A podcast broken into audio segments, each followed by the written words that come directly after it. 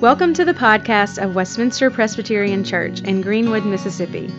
We are a community of Christians that exists to make disciples of Jesus Christ and influence the Delta for the glory of God. More information about Westminster can be found at www.wpcgreenwood.org. If you haven't been with us, we are going through a series. We're taking a break in the Gospel of Luke, and we've been going through a series um, entitled uh, Housekeeping Taking Out the Theological Garbage or Taking Out the Theological Trash. And um, this is not a time, as Richard has shared and I've shared, this is not a time for us to look down our noses at people who um, interpret things different from us, but it is a time we want to clear up what the scriptures are teaching. And so today he gave me the passage in Acts chapter 2, verses 30, 37 through 41, and we'll look at that in just a second. But um, as I was thinking through this, I was reminded, being here in Greenwood, Mississippi, I'm sure many of y'all here are Duck Dynasty fans or you have been at some point in your life. Um, I, I, I, was a fan before they became famous, before the reality show came out. I remember in college uh, having a VHS. The youth probably don't know what that is, but had a VHS of this, uh, this man. He painted in all black and he looked real scary and he was out there hunting ducks. And uh, when ducks flew in, they didn't know it was about to hit them. And he'd say, Cut them all, Jack. And, and those, all you'd see was feathers falling to the, to the ground. Um, but then when the reality show came out, uh, I heard this man, Phil Robertson, that man who was shooting the ducks, I heard him talking about Jesus in his reality show. And um, I was a new believer when that reality show came out, and he came to speak at the Muse Center in Pearl. And so I went to hear him speak because he was going to be talking about Jesus. And so I wanted to go hear what he had to say. And I, want to read from I want to read an excerpt from one of his talks. He speaks to evangelical churches far and wide, and, and so do people of his um, his corporation, the Duck Commander Corporation. They, they speak at churches, and this is something that, that Phil said at, uh, at, at the talk when, when I was there. He said, Jesus leaves all the disciples, and then they took out, and bef- well, before they killed them all, and they started preaching the same gospel that I preach 2,000 years ago. And 2,000 years later, you say, Phil, you preach the same thing, same gospel? He said, same gospel. You preach the same response, Phil? He said, same response. Well, what do we do? Well, Phil said, Peter says, repent and be baptized for the remission of your sins, and you will receive the Holy Spirit. Now, what they say now, a whole lot of people, they say repent, but you ain't got to be baptized for the remission of your sins to receive God's Spirit. And I'm like, do what? It says it right there. Repent and be baptized for the remission of your sins, and you will receive the Holy Spirit.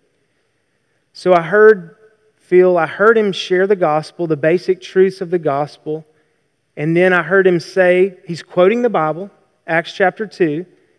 And he's saying that for me to be forgiven of my sins, I must be baptized and in that, in that moment receive the Holy Spirit.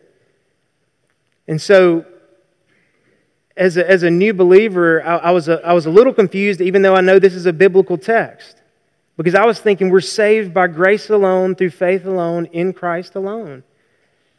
Now, I don't want to belittle baptism in any way, and we'll get to that. I think baptism is very important. We're commanded uh, to, to baptize. The, the, disciple, the discipleship program includes baptism.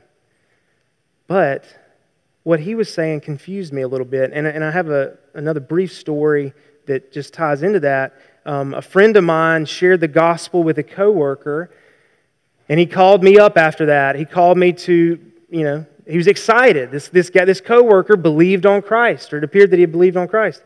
And then he called me back a, a few uh, hours later and he was terrified because another coworker in that, in that restaurant told that new convert that if he died before he went and got baptized, he would go to hell.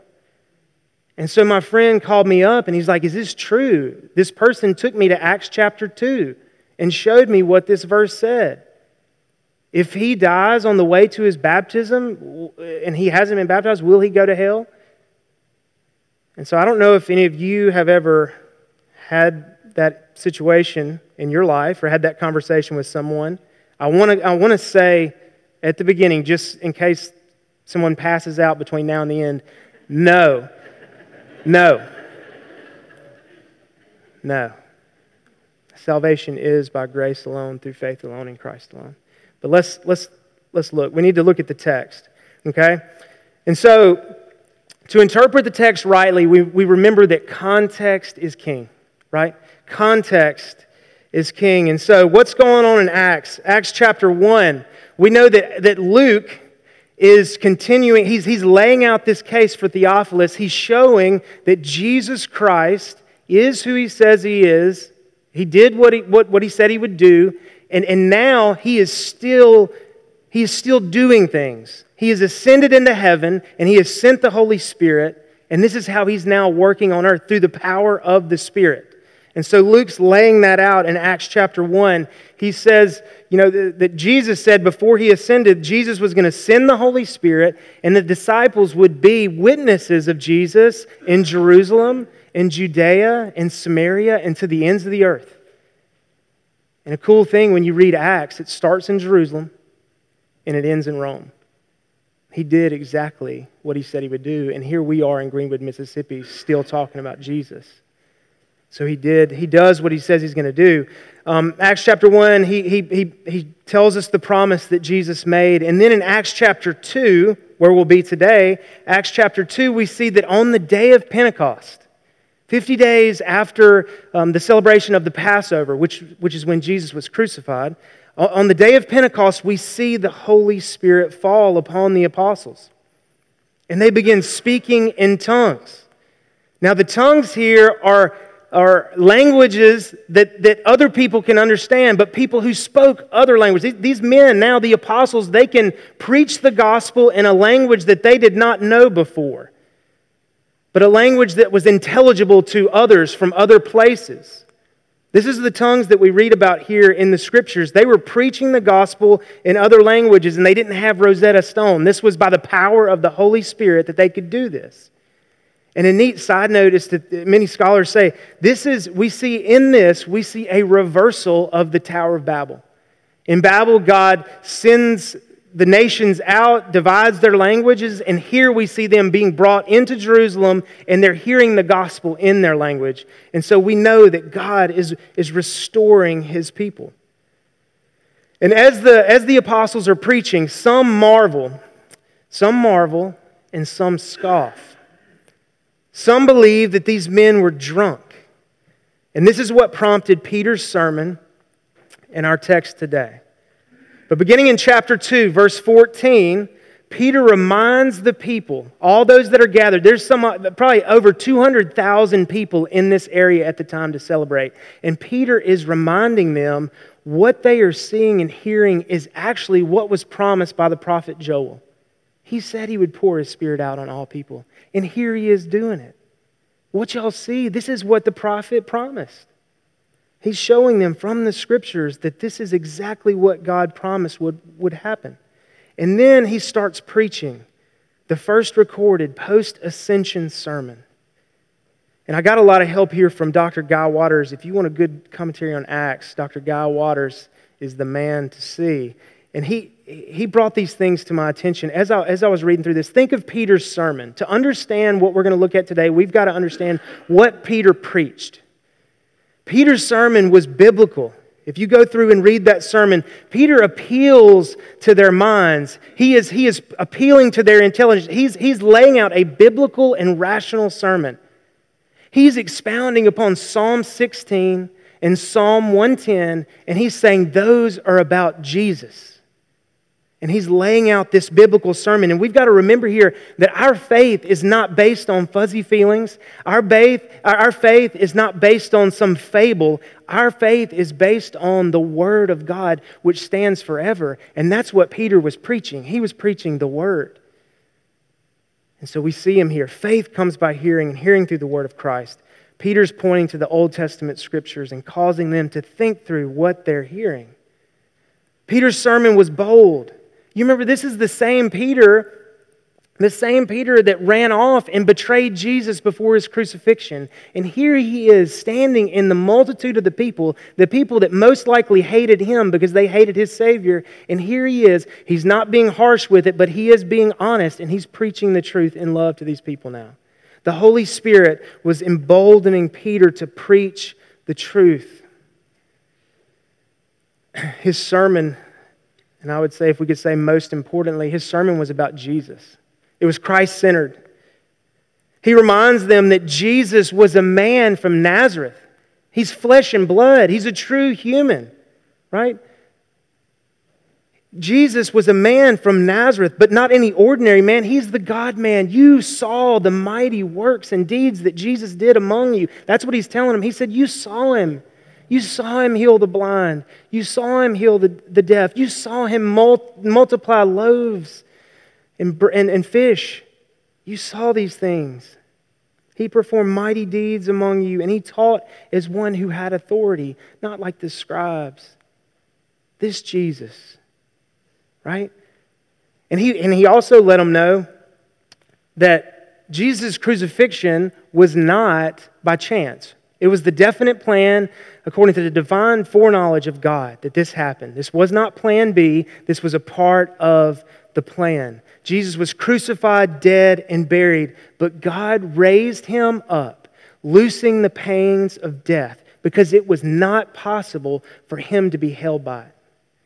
He arose from the dead, and Peter's telling everybody in the crowd, He rose from the dead, and I, have seen him. I've seen him. These men up here with me, they've seen him. We, we're witnesses to his resurrection. And so he's letting them know that. Could you imagine the crowd in that moment? They're hearing all these things the Old Testament scriptures that they would have known, and, and Peter's expounding them, and then they're thinking back on what they had seen of Jesus, because most of them, a lot of them had seen him at some point. And so now they're thinking through this. And then he gets get to another point here. His sermon was honest about their sin. His sermon was honest about their sin. Though it was the definite plan of God for Jesus to be delivered up, he turns to them and he says, You delivered him over to the hands of lawless men and had him crucified. You did. He doesn't pull any punches here.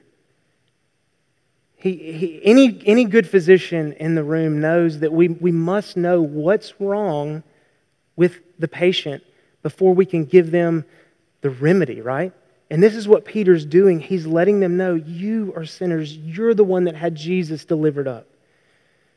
Okay? He says this in verse 36 of chapter 2. He says, Let all the house of Israel therefore know for certain that God has made this Jesus both Lord and Christ, this Jesus whom you crucified. All your scoffing, all your hatred, all your unbelief was against the author of life, the Lord in Christ, the one who will return to judge the living and the dead. It was against him that you did this. So you can only imagine. I mean, what would you what would you do in that situation? And we get it recorded here in our verses today. In Acts chapter 2, verses 37 through 41. Upon hearing this sermon, about Jesus and, and their sin, what they had done by sending Jesus to the cross, it says, Now when they heard this, they were cut to the heart. And they said to Peter and, and the rest of the apostles, Brothers, what shall we do? And Peter said to them, Repent and be baptized, every one of you, in the name of Jesus Christ, for the forgiveness of your sins and you will receive the gift of the Holy Spirit. For the promise is for you and for your children and for all those who are far off, and everyone whom the Lord our God calls to himself. And with many other words, he bore witness and continued to exhort them, saying, Save yourselves from this crooked generation. So those who received his word were baptized, and they were added that day about 3,000 souls. That's amazing. And one thing that I want us to see today from this passage is that we must respond to the gospel There, there must be a response, for God has promised us great things beyond measure. And so, the three things that we're going to look at we're going to look at the response, we're going to look at the promises, and then we're going to look at the scope of the promise. Okay, the scope of the promises here. All right, so first, the response. They hear this gospel sermon. They hear, they hear this truth preached, and then they just they serve up a softball and they say, What must we do? Anybody in here who's ever shared the gospel with anybody, you just you kind you hope somebody is going to get to that point where they say, What do I do? Like, what can, what, you know, what am I supposed to do? Right? And here his response was this sermon had moved through their heads to their hearts. And only by the power of the Holy Spirit can this be done. The Spirit uses the, the preached word or the taught word to open the eyes and ears of unbelievers. And here Peter calls for a response. We haven't fully preached the gospel unless we call for some, some response. Okay? And notice Peter doesn't ask anybody to walk down an aisle. He doesn't ask anybody to raise their hand and pray a prayer. And I know there are people in here, I've done that 15 to 20, 30 times.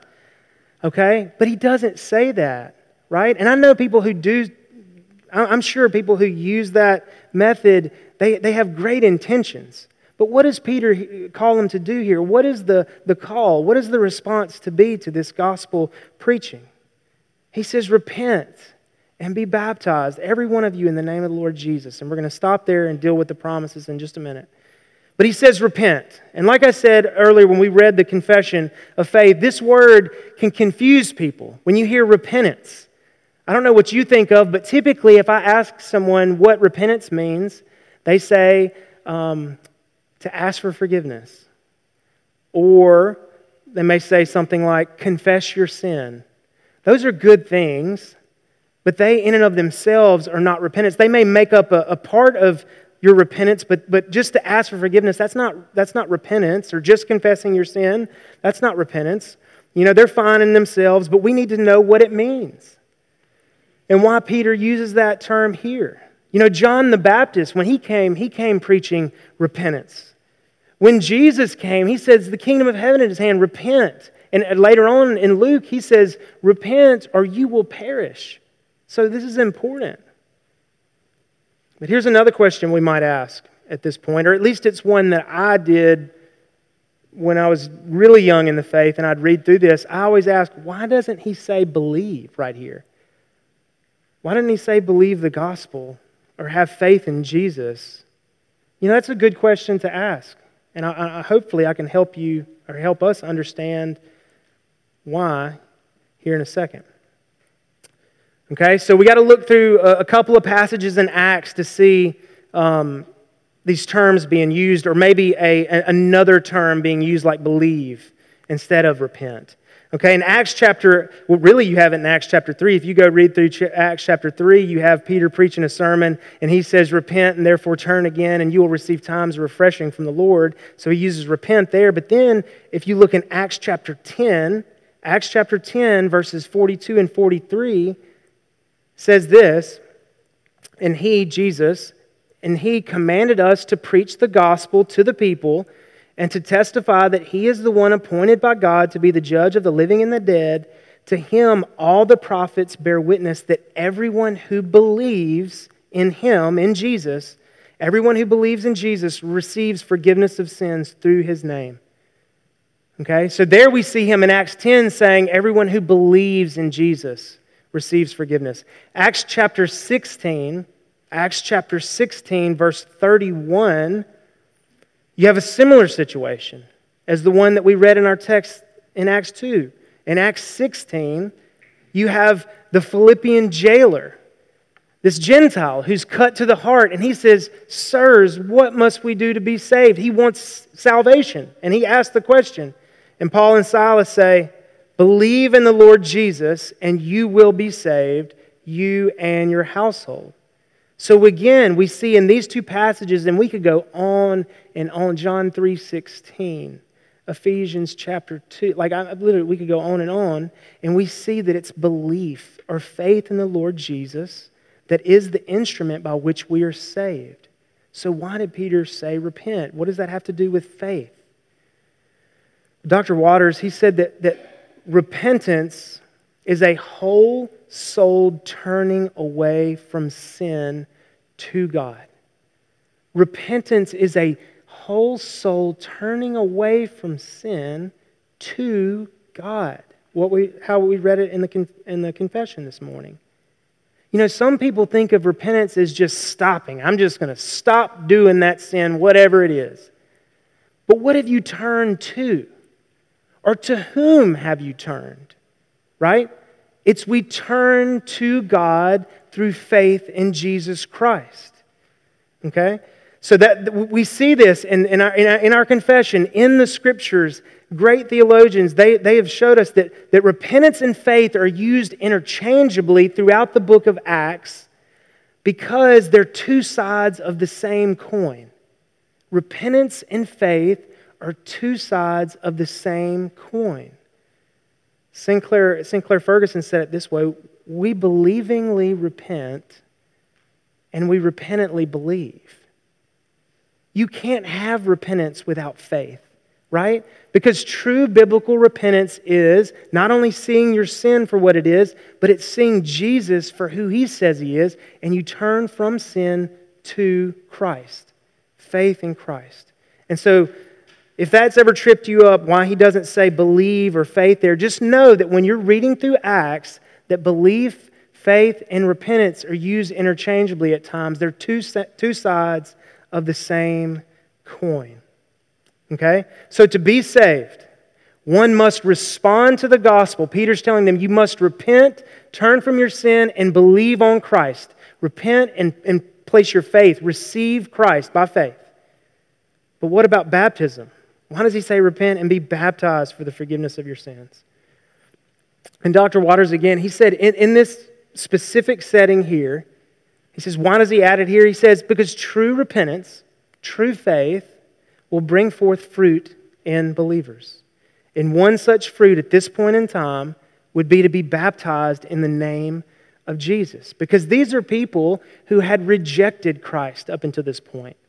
They were people who were familiar with baptism, they were familiar with ceremonial washings, but they had rejected Christ. You know, most likely some of them had heard the preaching of John the Baptist and, and, and heard about the baptism that he was doing down in the Jordan, or maybe they'd heard about Jesus being baptized in the Jordan.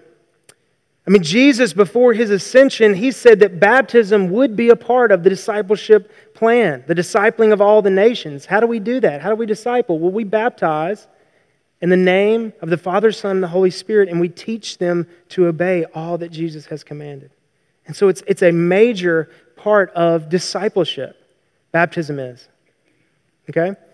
So, we've seen what he's, he, he's commanded. We've seen what he's told them to do. How they're to respond is to repent or believe in Christ and be baptized. So, let's look at two promises that he mentions here. He says, So baptism is the command, and it's very important, but we are saved by grace alone, through faith alone, in Christ alone. But this, this verse says, Be baptized for the remission of your sins, and you'll receive the Holy Spirit. So the two promises that we see are the remission of sins and the promise of the Holy Spirit.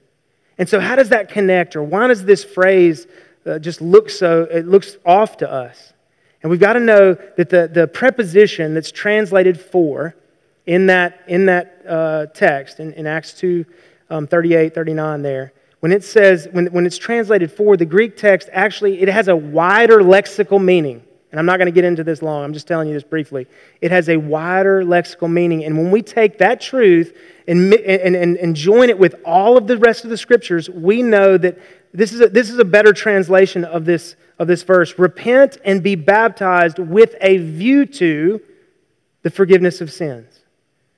Okay? It's not, it's not a causal statement saying we baptize and then all of a sudden we get forgiveness of sins, baptize and we all of a sudden get the Holy Spirit. No, this is, it's not a causal statement in that sense. Okay?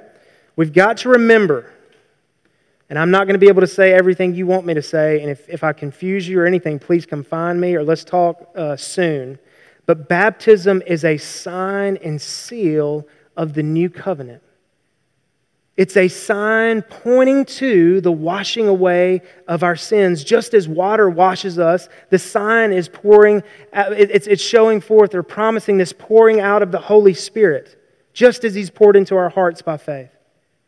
You know, we see signs and seals all throughout the Old Testament scriptures. The tree of life in the garden was a sign.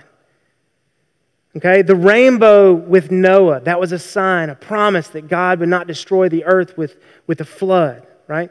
Circumcision is a sign that was given to Abraham and, and showing, promising that, that God was going to cut away the stony heart, the flesh of the heart, and give a new heart.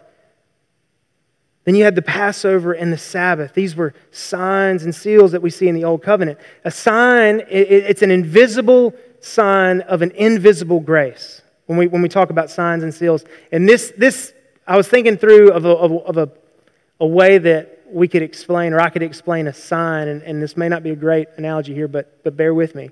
I was thinking of McDonald's. Okay, what is a sign, right? Uh, how is baptism a sign and a seal? Well, McDonald's, when you're driving down the road, you see those big golden arches, right? The fries. They got, they got a little line in them. Those are actually fries. Not literal fries, but, but it's supposed to look like fries, right? And so that's a sign. And anywhere but in Greenwood, most likely, if you turn into that McDonald's, you're going to get what's promised there. Now, the sign is not the food. The sign is not the food. But let's say it's a properly functioning new creation McDonald's. You turn in there and you can get you some fries, right? The sign is pointing to a reality that's, that should be in there, right? Or you think of the butter. The McDonald's butter, it's got the little seal on it. I don't. I, hope they still do that. I hadn't had the, the, the hot cakes from there in a long time. But don't give them to me if you don't give me the butter with the M, the seal.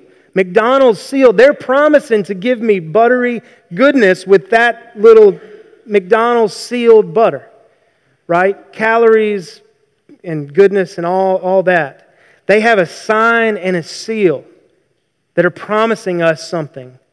And in a much greater way, a, a way that cannot, God will not lie and He will not fail you. He has given us signs and seals, saying, I promise you meet the conditions of the covenant, which is belief in Jesus, and your sins will be washed away. Just as that little baby has the water poured out on his head, your, your sins will be washed away.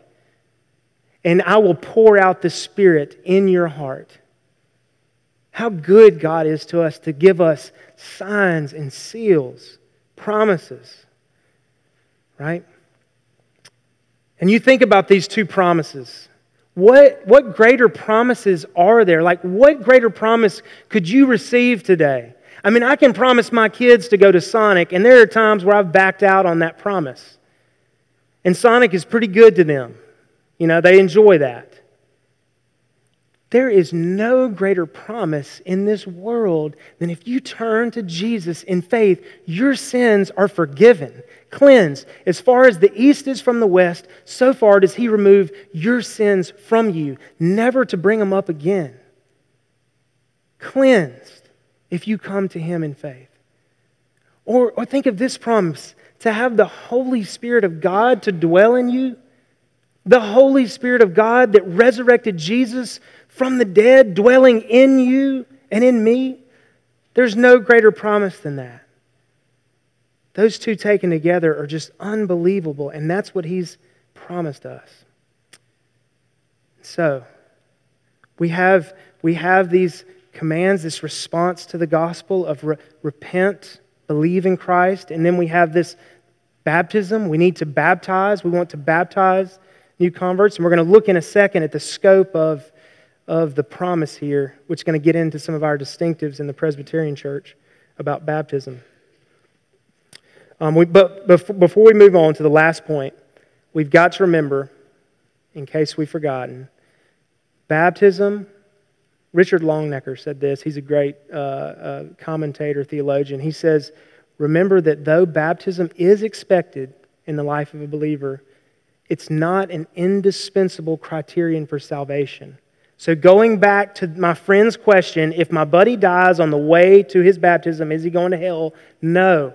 We've got to remember that it's not an indispensable criterion for salvation. And I want to give us two biblical examples. We don't need to build our whole theology of baptism off these two, but let's, we can use them.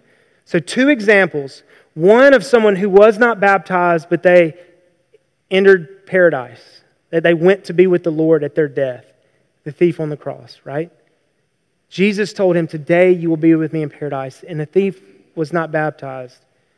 Okay, so we, we, see that it's not, we see that it's not an indispensable criterion for salvation. There are some who believe because you're baptized, you automatically get the forgiveness of sins and you get the Holy Spirit. And that's wrong. We don't believe that. Uh, look at Simon the magician in Acts chapter 8. He was baptized. He claimed to believe and was baptized, but then he wanted to do some superpower stuff, and he said, Look, I'll pay for that Holy Spirit. I'll give, I'll, I'll give some money to, to, to be able to do what y'all are doing. And, and Peter jumped on him quick and said, You're in the gall of bitterness. You know, repent. You're basically, you're, you're not a believer. You're, you're, you're following Satan. Okay? So we see two examples there one that someone believed and was not yet baptized, and they went to be with the Lord, and one that was baptized but fell away. Okay? And so lastly, I want to talk I want to look at briefly how far does the promise reach? This promise that, that Peter gives us in Acts 2, 38 and 39. How far does it reach? And I'm going to be brief here. Like I said, in verse 39, Peter picks up the promise. He picks up on the promise that was made to Abraham back in Genesis. And he says, This promise is for you and for your children and for all those who are far off, everyone whom the Lord God calls to himself. And look, I know there's some in here who come from a Baptist background. Um, I, I, I mean, full disclosure, when I, we joined Westminster, we moved here six years ago. We, we were Baptist in our belief of, of baptism, um, that only believers were to be baptized. And uh, and, and we came here because Richard and Ian preached the gospel. Christ was exalted, and we fell in love with the people of Westminster. Mainly because Christ was preached, and then because of you, believers, and your goodness towards us. Okay? And the first time I saw a baby, an infant baptized, I was up there in the balcony where that uh, Stephen is, and I, and I was looking down and I, I remember seeing it, and my stomach turned. Like I just, it just felt wrong to me at that moment um, to see a baby baptized because of my former beliefs. And it took a couple of years, and, he, and even in my time in seminary and, and listening and, and studying, when I really started to learn about taking the scriptures from Genesis to Revelation and seeing it as a whole and seeing the covenants and that the way that they're laid out in this covenant of grace and the different dispensations of the covenant of grace, um, that I came to see the beauty in what we do here, which is um, baptize our children, our covenant children. Um, we can't take one isolated text and figure out baptism. I mean, people who come from a Credo Baptist side and Paedo Baptist side, like we can't, we can't just take one text and go, gotcha right? We don't want to do that. We don't want to be that way. It, you, but, but we here at Westminster, for the most part, we take it as a whole. And there are some in here who still, you've joined Westminster and you, and you have a Baptistic understanding. And the great thing about Westminster is you can still join this church with a, a differing view of baptism. Whereas if, if you were a covenant child and were baptized and try to go join other churches, they may not let you join because of your baptism. We, we will let people join who have a differing view of baptism. Okay? But Peter goes back and he reaches back into Genesis and he takes that promise and he says it's for you and for your children. And if there was any time where Peter could have changed the, the, uh, the narrative a bit, it would have been right here. These people had practiced circumcision, they had circumcised their children or their boys eight days after they were born. They had done this for centuries. And so at any point, Peter, at this point right here, would have been the time for Peter to stand up and go, Hey, y'all, your children are no longer a part of the covenant. I know we've done this and it's been a part of the deal the whole time, but now, no, It's just for the adults, or it's just for when you come to faith in Christ, but he didn't do that. He didn't. And then when you read through Acts, you know, mostly you see adults being baptized, but of course, this is a new point in redemptive history.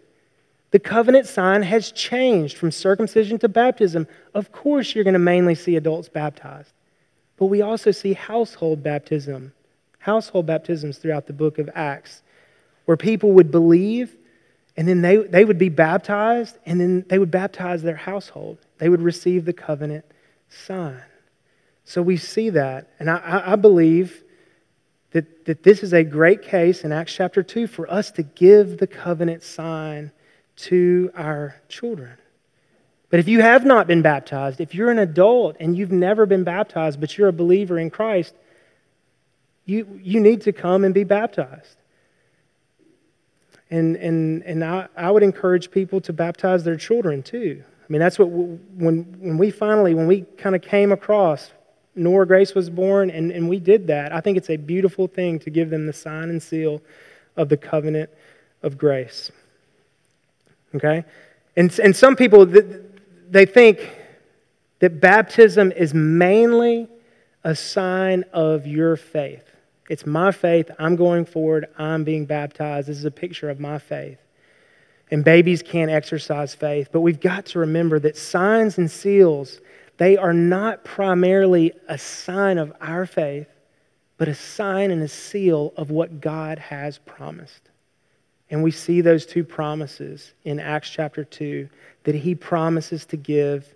He promises to forgive our sins, all those who would come to Him in repentance and faith to wash away our sins just as the water washes away dirt on the body, just as the water is poured, just like the water is poured out. He promises to pour out the Holy Spirit in our hearts if we come to Him by faith.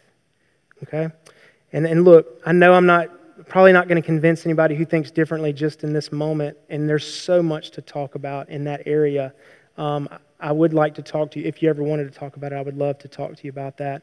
And it's okay for us to, to disagree about a secondary issue like baptism. It's an important issue, but it is secondary. And this is how we're ending. It doesn't put you outside of orthodoxy to be a credo Baptist or have a Baptistic view of baptism. And it doesn't put you outside of orthodoxy to, to have a paedo Baptist or an infant baptism view of, of baptism. Okay? But what does put you outside of orthodoxy? What does put you outside of the church?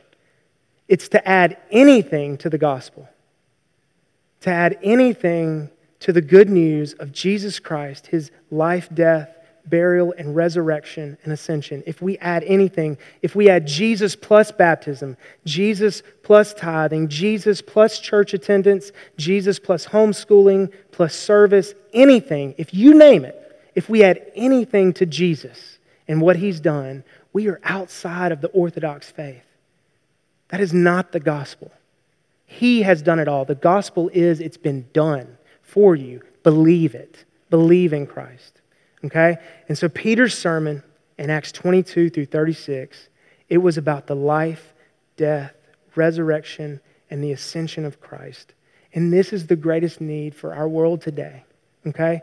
Notice Peter wasn't trying to get them to overthrow Roman tyranny at this point. And I'm not saying social things are not important, but I'm just telling you the main thing that they needed to know was that they were sinners and that there was a way of salvation through faith in Christ. And this is what Peter preached to them in this moment. Peter preached the gospel to them. He doesn't shy away of talking about sin. He talks about sin. We must know the malady before we can get the remedy.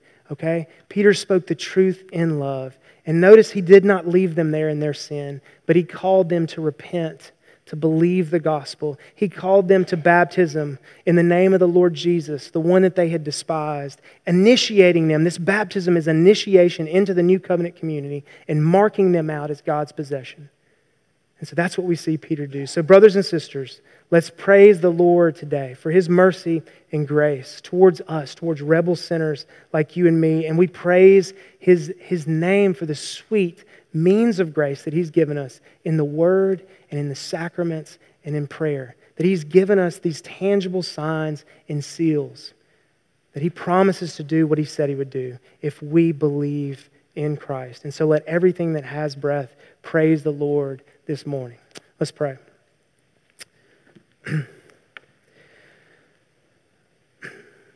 um, dear Lord, thank you so much again for your salvation that you offer in Christ. This free salvation, this gospel that we, we, we, we can't add anything to it. Nothing can be added to the work that Christ has done on behalf of sinners. And we praise you for that this morning. Please, I, I pray that, that we in here would understand that truth. Just believe what you've promised and that we would turn from our sin, trusting in you, Lord. Help us to lead and love our families well as we go out today and to glorify you in all that we do. In Christ's name, amen. Hi, Richard Owens here. I just wanted to take a second to say thank you for listening to the podcast of Westminster Presbyterian Church. Our prayer is that the Lord would use this message to encourage you in the gospel and that you would find Jesus to be more beautiful than you ever, ever imagined. If you'd like to find out more about who Jesus is or more about our church, I invite you to visit our website at wpcgreenwood.org. God bless.